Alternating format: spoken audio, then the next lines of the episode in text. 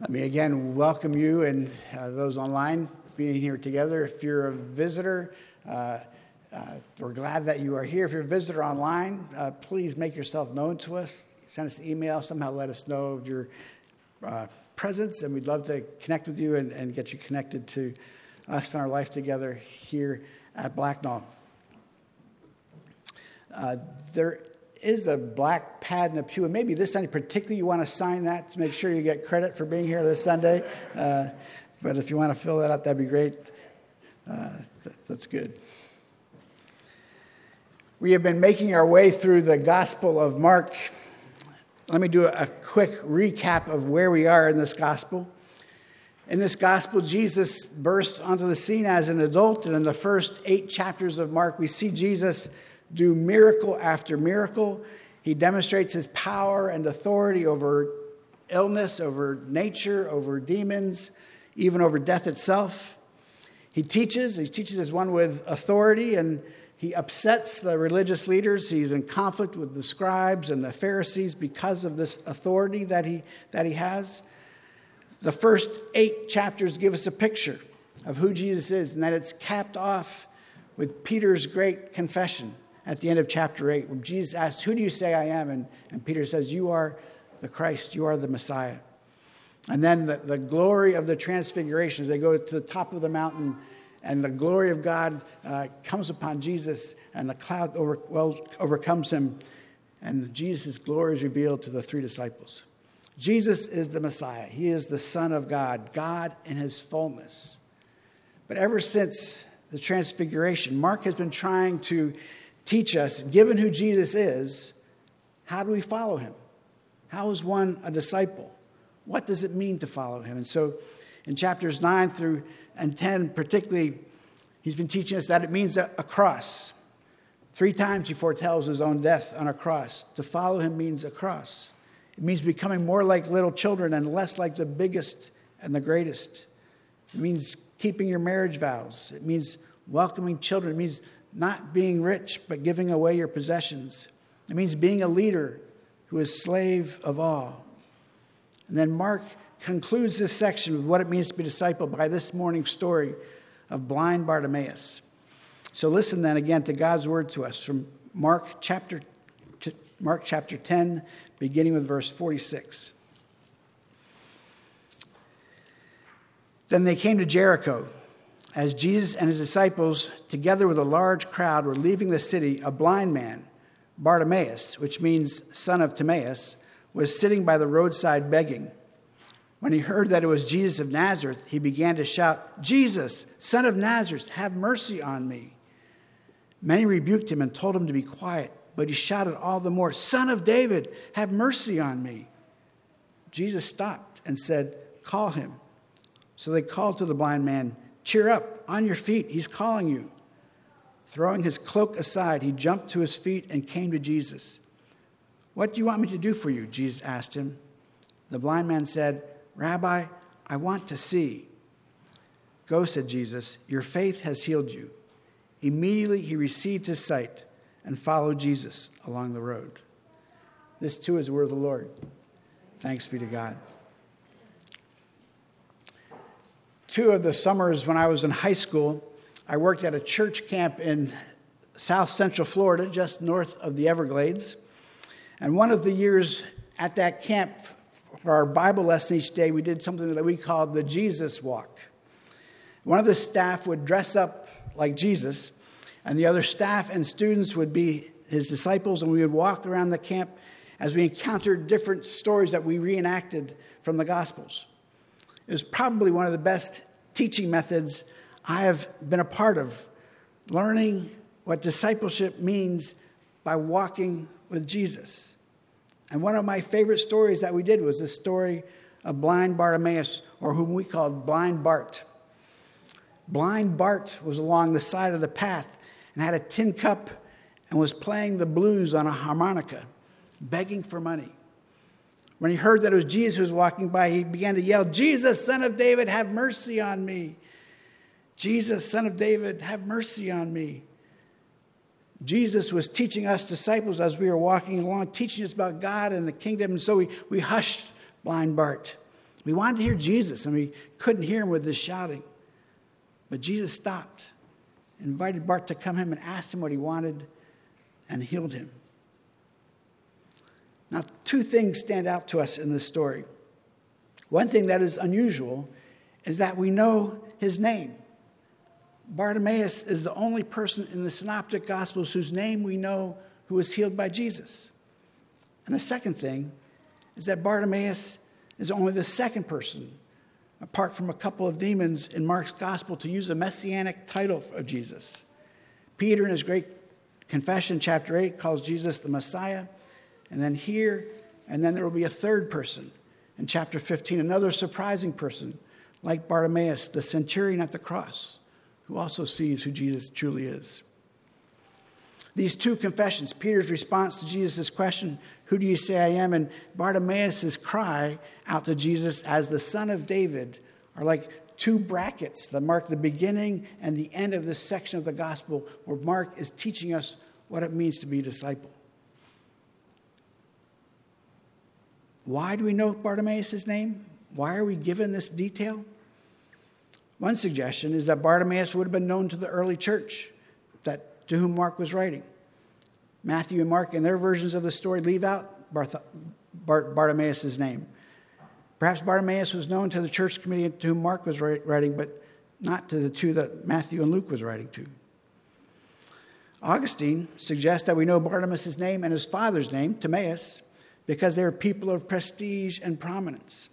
He suggests that Timaeus would have been a person of prominence, and that this story tells us how far down Bartimaeus has fallen, the depths of his lostness. But I want to suggest this morning that we are told Bartimaeus' name because Mark particularly wants us to remember this story. This story is the capstone to his teaching on what discipleship means. What does it mean to be a disciple? It means to be Bartimaeus. Think with me about that this morning. What does it mean for you and me to be a disciple of Jesus today? What does that look like? It looks like Bartimaeus. It looks like the fact that we are blind beggars without Jesus. We are blind. Apart from Jesus, we don't see clearly who we are. We cannot possibly see clearly who God is. We don't see clearly who our neighbors are. We don't see clearly how to live life the way God intended. We are blind. And I think this is probably the easiest point I could ever make in preaching, right? We are blind. If you follow the political news at all, it's obvious. We could find innumerable examples of this in, on a global, national, and community wide level. We are blind. Has not our whole response to this pandemic been one continual exercise of the blind leading the blind? But it'd be even easier to illustrate this from each one of our own lives. Without Jesus, I am blind. Without Jesus, you are blind. Without Jesus, my whole self understanding and self identity is distorted and twisted and false. Not true. Without Jesus, I stumble around and injure myself and the people around me. And each one of us have the scars to prove this scars self inflicted and scars we receive being inflicted by others. Not only are we blind, but we are also beggars. We got nothing and are entirely dependent on the mercy of God. We come to Jesus as blind beggars with nothing to offer to him.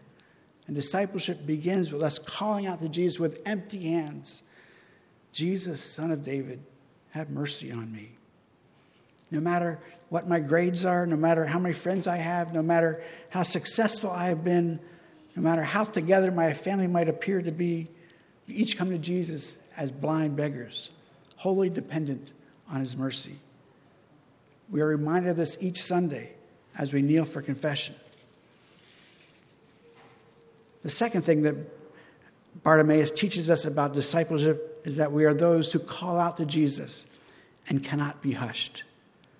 Bartimaeus could not be hushed, not because he was so persistent, not because he had so much faith. Bartimaeus called out and could not be hushed because he was so desperate.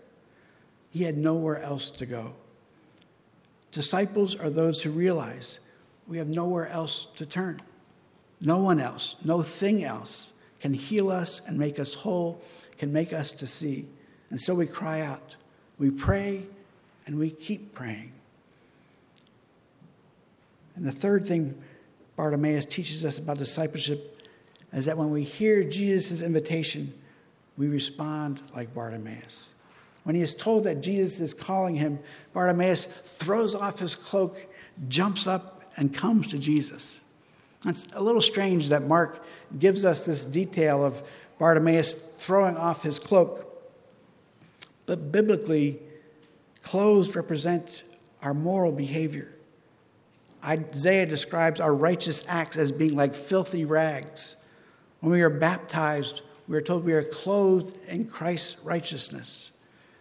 Bartimaeus is showing us that when we rise up to follow Jesus, we throw off our old ways, our old habits, our sinful desires, and we put on the desires of God's heart. We have a new purpose, a new family, a new way, a new road to walk. We rise up. We tell Jesus that we want to see again, and then we follow him on the way. One of Mark's favorite metaphors for discipleship is this thought of being on the road or being on the way. To be a disciple means to walk with Jesus on the way, on the road. Discipleship is a path, it's a, it's a camino, right? At the beginning of our story, verse 46, Bartimaeus was sitting by the side of the way, we're told. At the end of the story, verse 52, he was following Jesus on the way. I loved our camp's Jesus walk. That is what our lives are as Christians. We are invited each morning to wake up and walk with Jesus this day, to listen to him, to follow him, to walk in his way, doing what he does, caring about what he cares about, getting to see what he sees, and to see what he is doing. And miracle of miracles, he invites us to participate with him in what he is doing. He has work for us to do with him. Notice another thing. Bartimaeus names Jesus as the son of David, one of the titles of the Messiah. And there's irony here, right? Here's a blind man who sees more clearly than those with eyes to see. And there's a truth here for us. It is not the high priest, it's not the religion scholars, but it is the blind man on the margins who sees the truth. Remember this last week when we celebrated Epiphany. It was not the priests or the scribes or anyone else in Jerusalem. It was even a Jew who recognized the birth of the Messiah in Bethlehem. It was the Gentile Magi from the east. And this teaches us that we need to be attentive to the voices of those on the margins. Mark has told us to children, to the poor, the widows, the orphans, refugees. I was reminded this week of the importance of reality ministries for us here at Blacknall. Those who volunteer with our friends at Reality tell us how they're reminded again and again of the truth of the gospel. One of our volunteers said, Every time I go, I know exactly how I will be welcomed when I walk in the door. And that experience of grace given by our friends with disabilities brings grace, brings a greater understanding of the gospel. Our understanding and living in, walking in the grace of God's kingdom will only be partial and imperfect if we are not walking with those on the margins. On this Martin Luther King weekend, let us be reminded that we will not see Jesus in his fullness if we are not walking with brothers and sisters of different races and ethnicities. Without our brothers and sisters at St. John's or Mount Level, we will not grasp the fullness of who Jesus is and of how to walk in his ways. Without our brothers and sisters at Iglesia Emmanuel, our vision is imperfect. Without our brothers and sisters in Congo or Tonga or India, without our international students living here in our midst, we miss out on all of who Jesus is. We are poorer when we are segregated and separate. And then finally, can we just conclude this morning by rejoicing in who Jesus is? Can we rejoice in what this story reveals to us about our Lord and Savior, the Son of David, God's Messiah? Jesus is in Jericho, right? The last stop on his walk to Jerusalem, the last town you come to before he walks up the hill to Jerusalem. For several chapters, he's been making his way, and, and the excitement is building. Now he is on the doorstep. We need to sense, imagine the sense of excitement, of anticipation mixed with fear. This is what we have been waiting for Jesus finally to come as king into Jerusalem, God's kingdom to come. Jesus is going to Jerusalem, and the air is electric. Everyone, because everyone can sense that the climax is here, is coming. Will God's kingdom finally come? Will Jesus be fully embraced as Messiah and King? And as they're leaving Jericho, heading towards Jerusalem, Bartimaeus starts his shouting, and the crowd hushes him. Why? It's not because he was calling Jesus the son of David. No, we as the crowd are all excited because we think indeed he might be the promised son of David. That's what we are thinking too. The crowd, the disciples are not hushing Bartimaeus because of what he was calling Jesus. They're hushing him because Jesus is going to Jerusalem. He is ushering in God's kingdom. He doesn't have time for a solitary blind man. I'm reminded of the scene in the musical version of Les Miserables. The scene, the day before the revolution is to start, the students are gathered together, the revolutionaries in the cafe, making their plans how this revolution will start. And Marius walks in. Marius, idealistic revolutionary student, walks in, but he has just met Cosette, right? The, the love of his life. His life has changed because he's seen this beautiful woman, and he says to them, like, you don't understand. I've met an angel, right? My life is totally different. And Enjolras says, sings to him, Marius, you're no longer a child. I do not doubt you mean it well, but now there is a higher call, right? Who cares about your lonely soul? We strive towards a larger goal. Our little lives don't count at all, right? The words of a revolutionary we have a great purpose to live for. Our little lives don't matter. Your little lonely soul, who cares? We have to give ourselves to this great cause of the revolution. And we are tempted to think that walking in the way of Jesus is to give our lives for this greater goal. And indeed, we should. We are building God's kingdom. But our temptation is to think that because of that, then we don't have time for little people. We don't have time for people who are not useful. We become so focused on building God's kingdom or building our church or fighting for justice that we don't have time for a blind man or an elderly woman or a middle schooler or our homeless neighbor. But Jesus says, call him. Call him. Beloved, we are all blind beggars. Those of us who are walking in this way with Jesus, he has a command for us. He says to us, call him, call her, invite that one to come, bring her to Jesus. Yes, we are on our way to Jerusalem. Yes, we are part of the coming of God's kingdom. But the way of Jesus hears the voice of those on the side of the road. And we stop because Jesus stopped for us. Let us pray.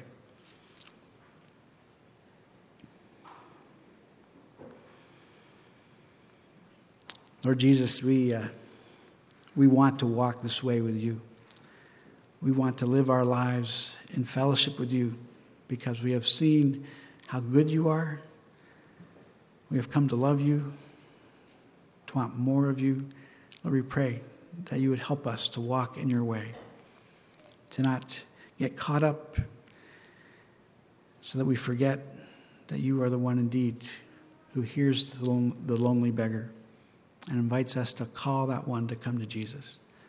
Lord, we pray that you might show us those for whom, those who are calling out to you, that we might be used by you to bring them to yourself.